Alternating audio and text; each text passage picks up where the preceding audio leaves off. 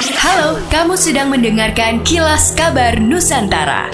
Podcast persembahan KG Radio Network menyajikan berita harian yang mengangkat keunikan dari berbagai wilayah Indonesia.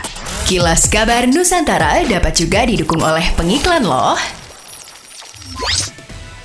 Pemerintah daerah Sulawesi Utara memastikan pelaksanaan direct call ekspor atau ekspor secara langsung akan kembali dilakukan di awal 2022 dengan pesawat Garuda Airbus.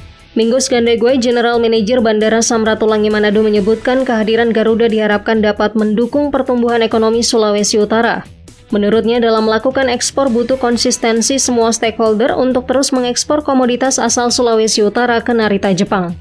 Tingkat pasokan dalam pelaksanaan ekspor juga diharapkan bisa maksimal dengan sejumlah komoditas seperti perikanan dan hortikultura. Rasain nih panasnya rokok gue. Mm. Ah, pembajakan! Pembajakan! Mm, lepas! Lepas! Diam!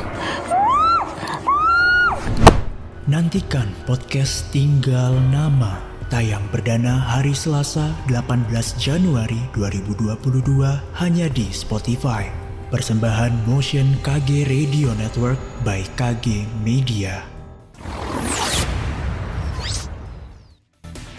Kejaksaan Tinggi Sulawesi Selatan mengklaim telah menyelamatkan aset negara senilai hampir 11 triliun rupiah sepanjang 2021 lalu dari perkara perdata. Kepala Seksi Penerangan Hukum Kejati Sulsel Idil mengemukakan penyelamatan aset negara itu merupakan akumulasi dari nilai aset milik kementerian atau lembaga maupun pemerintah daerah di Sulawesi Selatan. Adapun penyelamatan aset-aset milik pemerintah tersebut dilakukan oleh Jaksa Pengacara Negara pada bidang perdata dan tata usaha negara Kejati Sulawesi Selatan. Idil menuturkan penyelamatan aset juga didukung kinerja bidang tindak pidana umum atau PIDUM Kejati Sulsel yang mengeluarkan surat pemberitahuan dimulainya penyidikan sebanyak 6.000 lebih perkara. Selanjutnya untuk bidang tindak pidana khusus Pitsus Kejati Sulsel pihaknya berhasil mengamankan aset dan uang puluhan miliar rupiah dari hasil pelaku tindak pidana korupsi sepanjang 2021. Menurut Idil, capaian kinerja Kejati Sulsel sepanjang 2021 merupakan kerjasama Kejaksaan Negeri dan cabang Kejaksaan Negeri yang ada di wilayah kerja Provinsi Sulawesi Selatan. DPR ingin jadwal pemilihan umum 2024 segera diputuskan di masa sidang kali ini.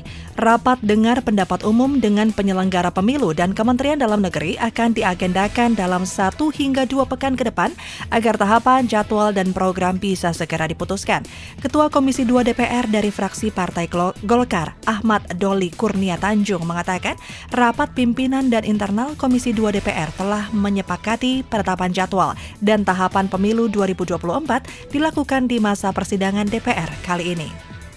Kilas kabar tentang Wali Kota Eri temukan sejumlah saluran air di kawasan Surabaya Pusat belum terkoneksi. Wali Kota Surabaya Eri Cahyadi memeriksa sejumlah saluran dan brandgang yang berada di kawasan Surabaya Pusat seperti di Jalan Kayun, Embong Kenongo atau Trilium, Karimun Jawa, serta Jalan Gubernur Suryo. Wali Kota mengatakan bahwa sejumlah saluran di kawasan Surabaya Pusat masih belum terkoneksi, sehingga ia ingin agar pengerjaannya masuk dalam anggaran tahun 2022 sekaligus mengantisipasi saat intensitas hujan tinggi yang berdampak Jalan Basuki Rahmat, Panglima Sudirman, dan Dharma Wangsa. Eri berencana membagi aliran air di kawasan tersebut ke Sungai Kalimas dengan membangun crossing saluran di beberapa titik untuk memecah aliran air.